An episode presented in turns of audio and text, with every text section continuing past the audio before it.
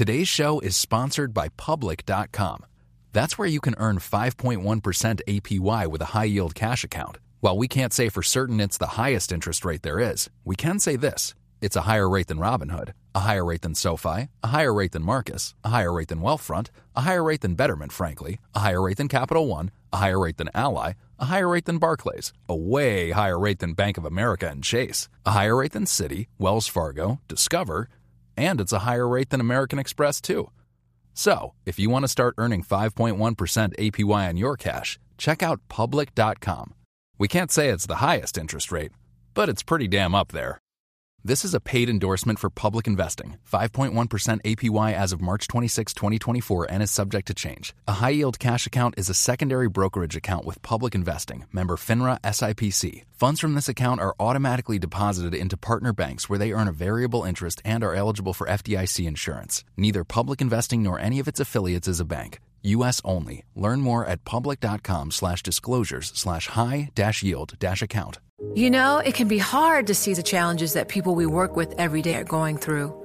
Invisible struggles like stress and burnout, caregiving for a loved one, or being misunderstood. But insight, awareness, and empathy will help us better see the issues they're dealing with. And that can make us and our companies healthier too. I'm Holly Robinson Peete. Join us on The Visibility Gap, a new podcast presented by Cigna Healthcare. Download it wherever you get your podcasts. This is Bloomberg Wall Street Week. We turn our attention to the markets this week. U.S. CPI numbers reinforcing concerns about inflation. The financial stories that shape our world. A really different reaction the markets. More indications of just how hot the U.S. economy really is. Through the eyes of the most influential voices. Larry Summers, the former Treasury Secretary. Catherine Keating, CEO of BNY Mellon. Sam Zell, Chairman and founder of Equity Group Investment. Bloomberg Wall Street Week with David Westin from Bloomberg Radio. One for the history books. The markets get the message about tightening, finally. Ukraine stalls the mighty Russian military, and a black woman takes a big step toward a seat on the bench of the highest court in the land.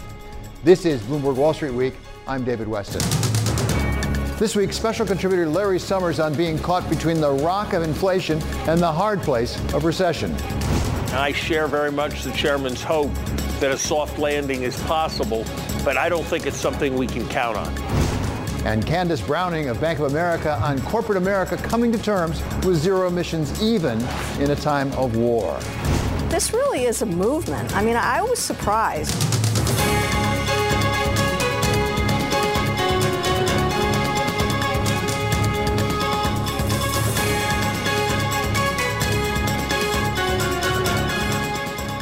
We saw history being made this week when Judge Ketanji Brown Jackson took a giant step toward the Supreme Court. U.S. Supreme Court nominee Ketanji Brown Jackson is set for questioning by a Senate committee. She's told the panel she's an independent thinker who decides cases from a neutral posture. Now, there may be some who claim, without a shred of evidence, that she'll be a rubber stamp for this president. I have four words look at the record. I interpret and apply the law to the facts of the case before me without fear or favor, consistent with my judicial oath. President Biden traveled to Europe in support of the coalition arrayed against Russia. President Biden fielding uh, questions from the media. They're talking about staying united with Western leaders. Do you think uh, that Russia needs to be removed from the G20? On the latter point, my answer is yes. If that can't be done, then we should ask to have both Ukraine uh, be able to attend the meetings. As Russian forces stalled in Ukraine. Ukrainian forces have essentially stalled the Russian advance, and Moscow's words on diplomacy are not really being matched by actions on the ground. Ceasefire is not a way out. The way out is immediate uh, withdrawal of all the Russian troops from Ukrainian territory. There is no other way out. Fed Chair Jay Powell finally got his message through to the markets. What would prevent you from doing a 50 basis point move in May? What would prevent us? Yeah.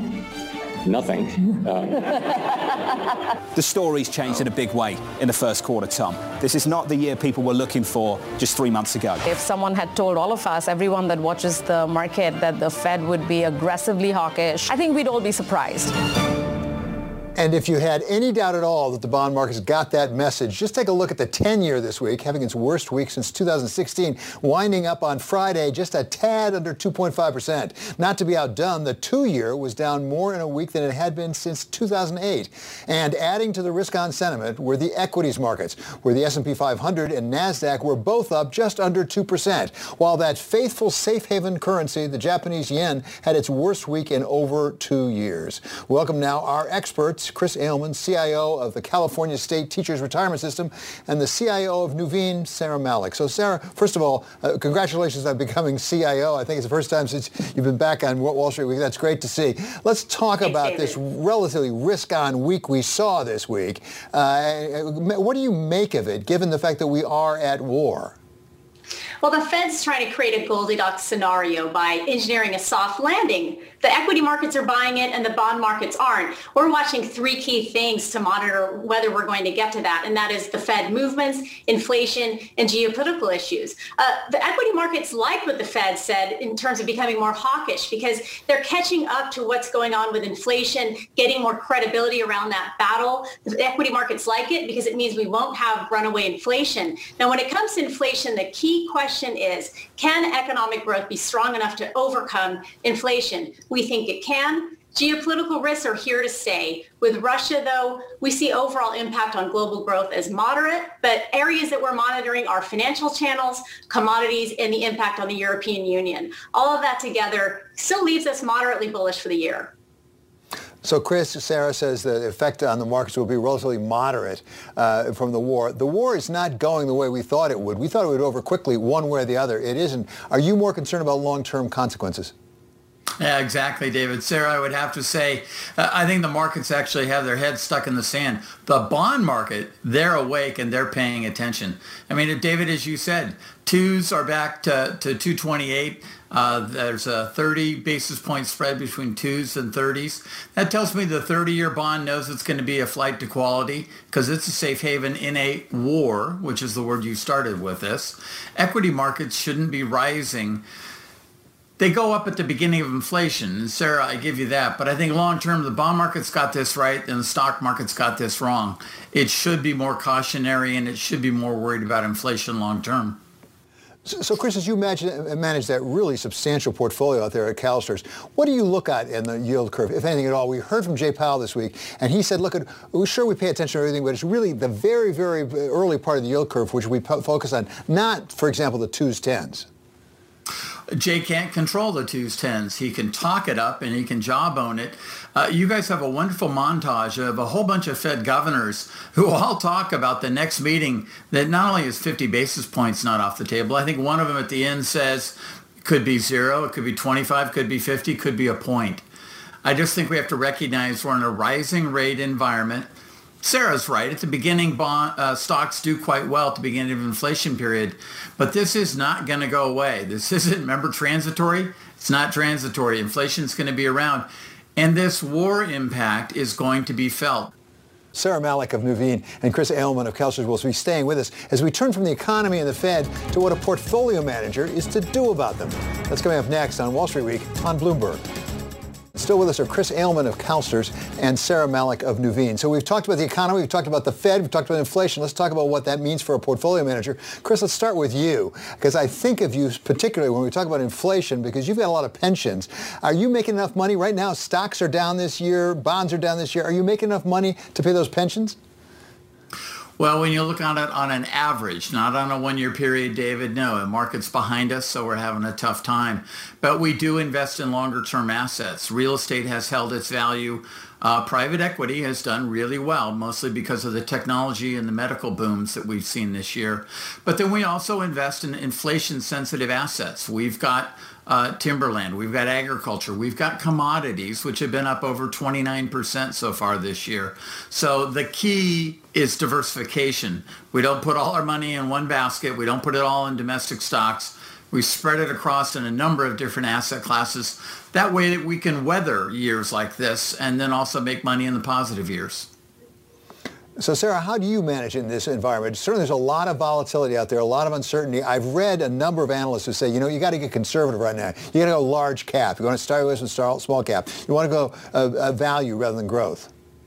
Yeah, we also go publics to privates at Nuveen. So in an inflationary environment, we like equities, we like commodities, and also real assets. And within equities, know, we're being selective, but you know, companies with pricing power, we are seeing that from energy, which has a very tight cycle, and producer discipline, which is very important. They're, the producers are not just pulling, uh, just focusing on volume growth; they're returning cash to shareholders. And then we like large caps, large cap growth stocks, really beaten down this year, economically resilient. These are companies like you know a bellwether stock like like Microsoft, which has you know such strong growth characteristics going forward, exposure to what we view as the next digital revolution, which is the metaverse, um, and then also within fixed income, it is challenging, but there's areas that you can look at where you can find quality or also um, higher yields, like emerging market debt, floating rate loans, and we're definitely erring on the shorter duration side with fixed income, given what's going on with interest rates. Sarah, with a big growth stock like Microsoft, are you not worried about it's fully valued?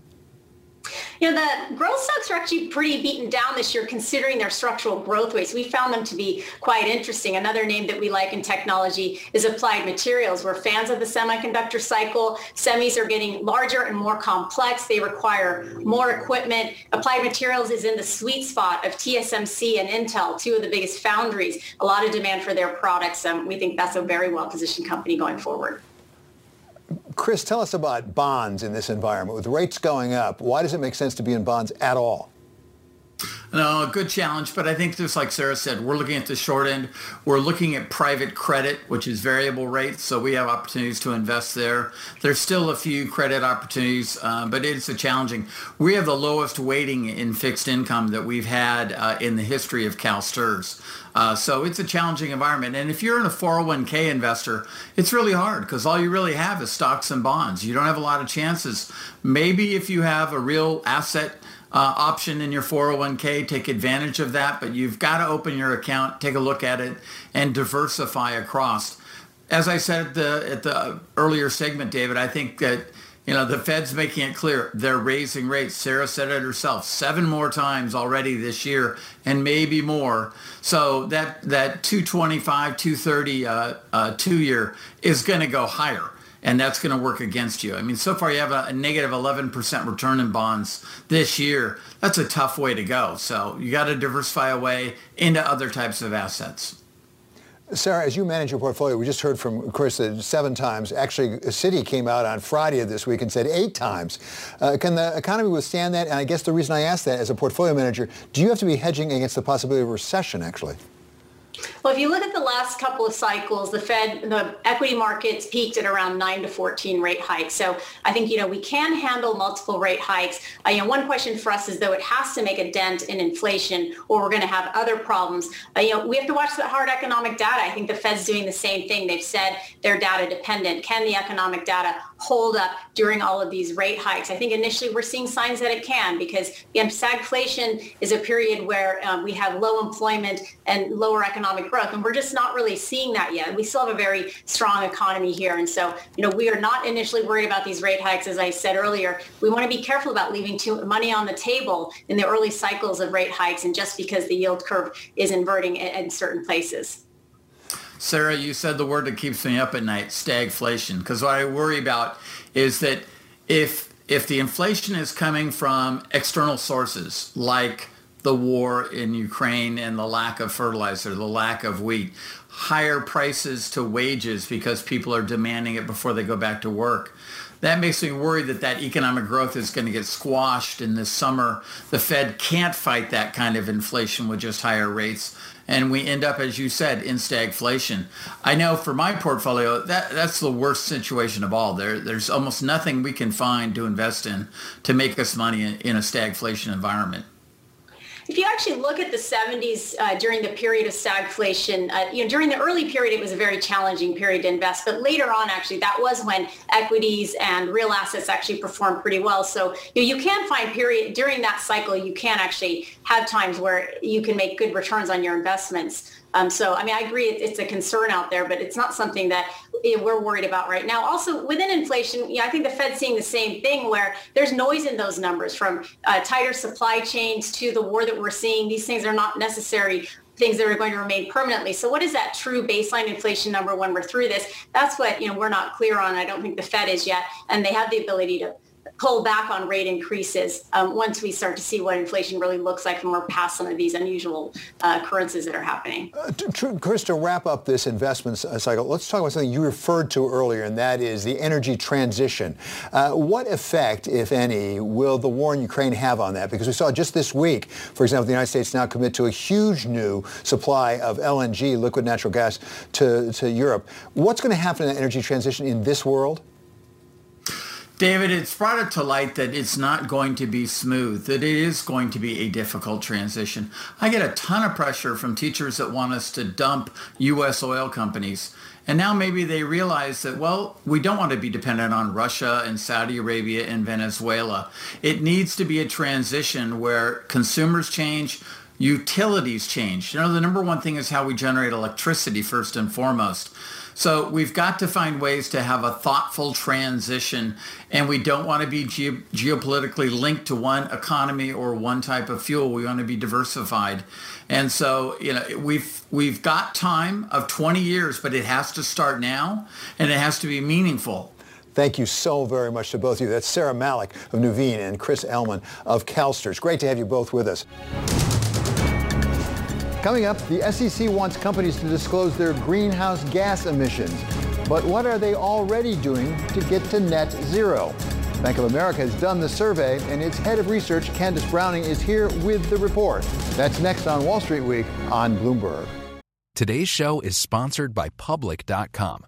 That's where you can earn 5.1% APY with a high yield cash account. While we can't say for certain it's the highest interest rate there is, we can say this it's a higher rate than Robinhood, a higher rate than SoFi, a higher rate than Marcus, a higher rate than Wealthfront, a higher rate than Betterment, frankly, a higher rate than Capital One, a higher rate than Ally, a higher rate than Barclays, a way higher rate than Bank of America and Chase, a higher rate than Citi, Wells Fargo, Discover, and it's a higher rate than American Express, too.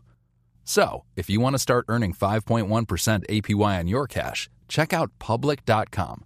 We can't say it's the highest interest rate, but it's pretty damn up there.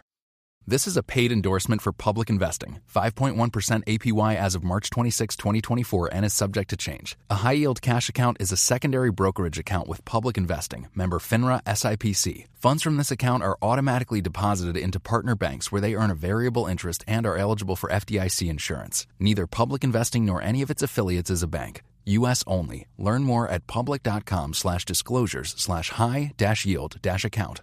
You know success when you see it or you think you do. The people in the spotlight athletes, actors, artists. But what about the people behind the scenes? You know, the ones who make it all happen the lighting engineers, the sideline photographers, the caterers. They're small business masterminds. And if there's one thing they have in common, it's making their money work harder. That's why they have a business bank account with QuickBooks Money, where they are now earning a generous 5% annual percentage yield. Yes, 5% APY. Making your money work as hard as you do? That's how you business differently. Learn more about QuickBooks Money at quickbooks.com slash 5APY. Banking services provided by Green Dot Bank, member FDIC. Only funds and envelopes earn APY. APY can change at any time. This is Bloomberg Wall Street Week with David Westin from Bloomberg Radio. Getting to zero. That's the goal that countries representing 88% of greenhouse emissions and 90% of GDP have set for themselves, making progress all but inevitable. That's according to President Biden's climate envoy, John Kerry. No president in the future would walk into the White House and undo what is going on around the world. This is bigger than the United States, what is this response. People all around the world are retooling. And corporations are quickly signing up to do their part, like BP's CEO Bernard Looney. We will reinvest two pounds, more than that actually, for every pound that we make. And the majority of that investment, the vast majority of it, will go into helping Britain transition to a net zero future. This week, the SEC gave corporations a nudge, proposing new requirements that publicly traded companies disclose their greenhouse gas emissions. So now it appears there's no turning back. Before we can go forward into a zero emissions world, we have to know where we are right now and particularly where companies are in really being committed to zero emissions. To find that out, Bank of America has done a comprehensive survey of 3,400 different companies around the world. And here to tell us about what she found out, we welcome Candace Browning. She is head of global research for Bank of America. So Candace, thanks so much for being here. What did you learn from your survey? Oh, David, we learned so many things. I mean, the first thing we learned is that this really is a movement. I mean, I was surprised, you know, in 2019, about 16% of the world's GDP, you know, by country had committed to some sort of net zero plan. And today, just three years later, that number is 90%. And you know, this whole thing was really led initially by policymakers, right? But now what's happened is all these other groups have jumped in, whether it's activist shareholders or, you know, whether it's consumers who want to buy, you know, goods that they think are not, don't have a huge carbon footprint.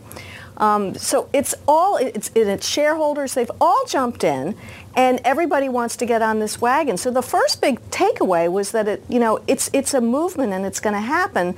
And I think actually that the events between Russia and Ukraine are actually going to further accelerate this because Europe, you know, has to get off its dependency on hydrocarbons. How difficult is it going to be? Because one of the things I really focused on in reading your survey was there are three different categories here of emissions. And one of them is your own companies, another is the people who supply you, but then there's a third category that actually dwarfs the other two. Yeah, basically the first one is what you use to make your goods and, and services and products, and then the second one is the, the purchased energy, you know, the electricity that you buy, and then the third one is the really difficult one to, um, to measure, and that is really the carbon footprint of all of your suppliers, and it's estimated that that third level, David, is three times as big as level one and level two. In doing your survey, did you get a sense of timeline for these corporations? Uh, if they're committed to net zero, how long is it going to take? So what we found is that of the 3,400 companies, that 11% of them globally said they're going to get there by 2030. That's just eight years away. That number quadruples by the time 2040, 41% of the companies said that they would be there. And there are also some real differences by region. So if you look at Europe, for example, there 20% of companies say they're going to get there by 2030. So they're far ahead of the rest of the world. In China, fully a third of companies don't even have a timeline. So there are big differences by region. Well, talk about that geographic dispersion, if I can call it that. You talked about Europe, uh, you talked about China. Where's the United States? You know, the United States is just solidly right, um, right in the middle there. Uh, I think it's about, I can't remember the exact number for 2030, but we're solidly in the middle, and we've been accelerating uh, our timeline. Okay, we have, at Wall Street Week, we appeal to investors, try to inform them. What's this going to cost? What's this going to do to revenue, uh, the top line on the one hand? What's also going to do to the cost line?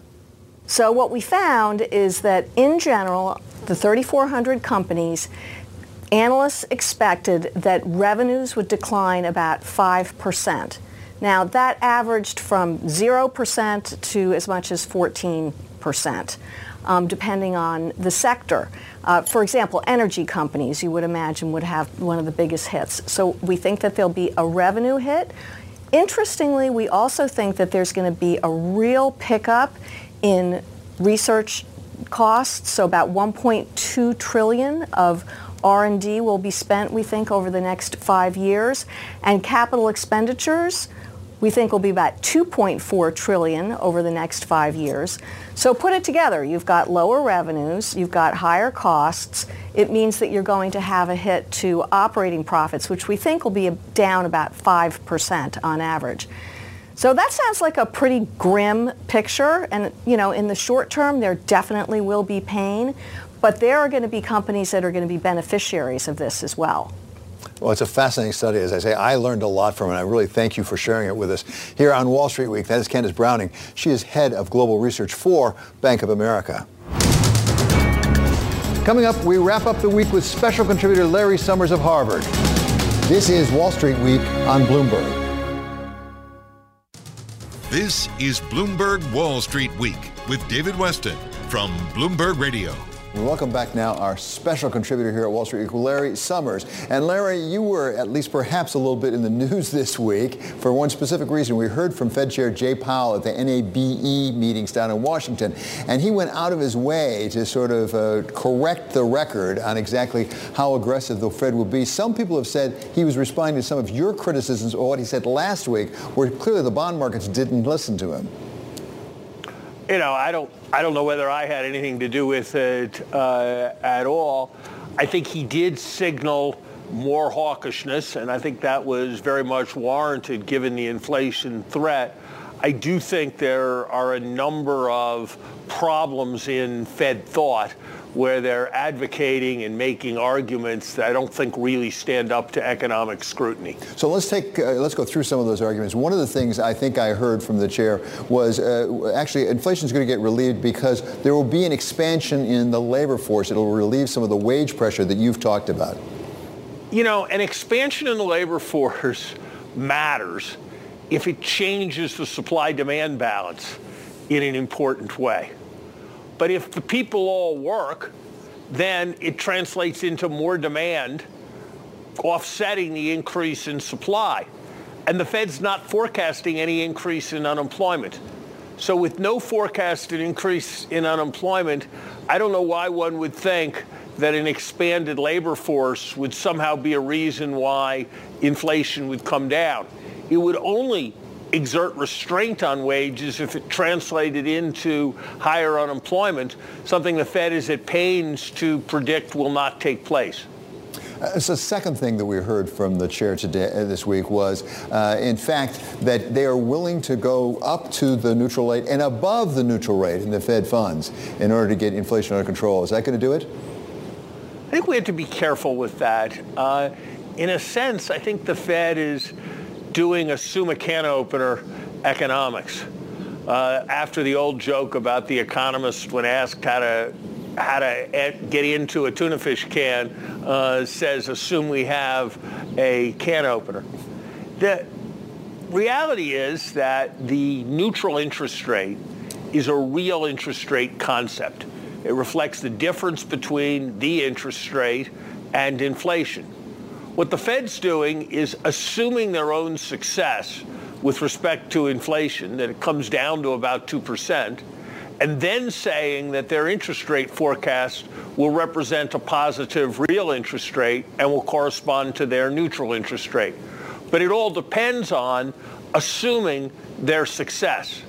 Markets are saying that real interest rates aren't getting anywhere near the Fed's estimate of the neutral real interest rate anytime in the next uh, five years.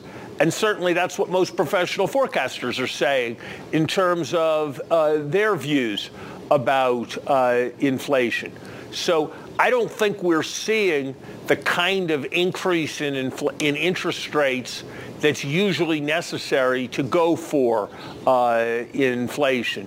I don't agree with uh, Republican economist John Taylor on that many things, but his Taylor principle that to stop inflation, you have to raise interest rates by more than inflation goes up because otherwise the real interest rate is coming down. That's a valid principle, but not one that's yet been internalized in the Fed's forecasts. Uh, um, third thing that we heard from the chair this week was he admitted, I think, that it's going to be difficult to have a soft landing. He nonetheless is confident it can be done, in part because it's been done before. There are at least three other instances people are pointing to, right? 94, 84, 69.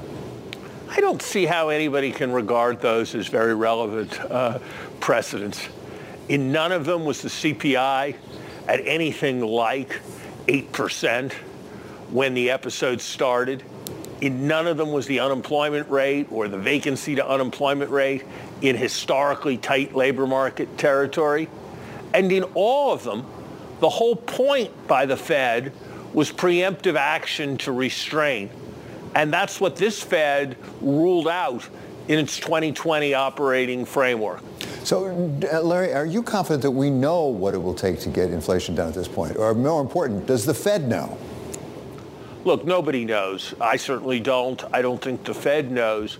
I do think uh, that it's likely to require significantly greater interest rate hikes than the Fed or markets are now accept, expecting.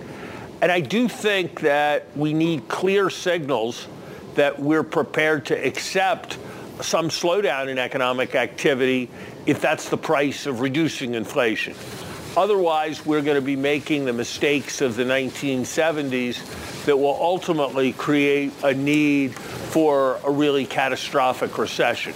I think that can be avoided, but it can't be avoided if we're counting on some kind of immaculate reversion of inflation or immaculate disinflation.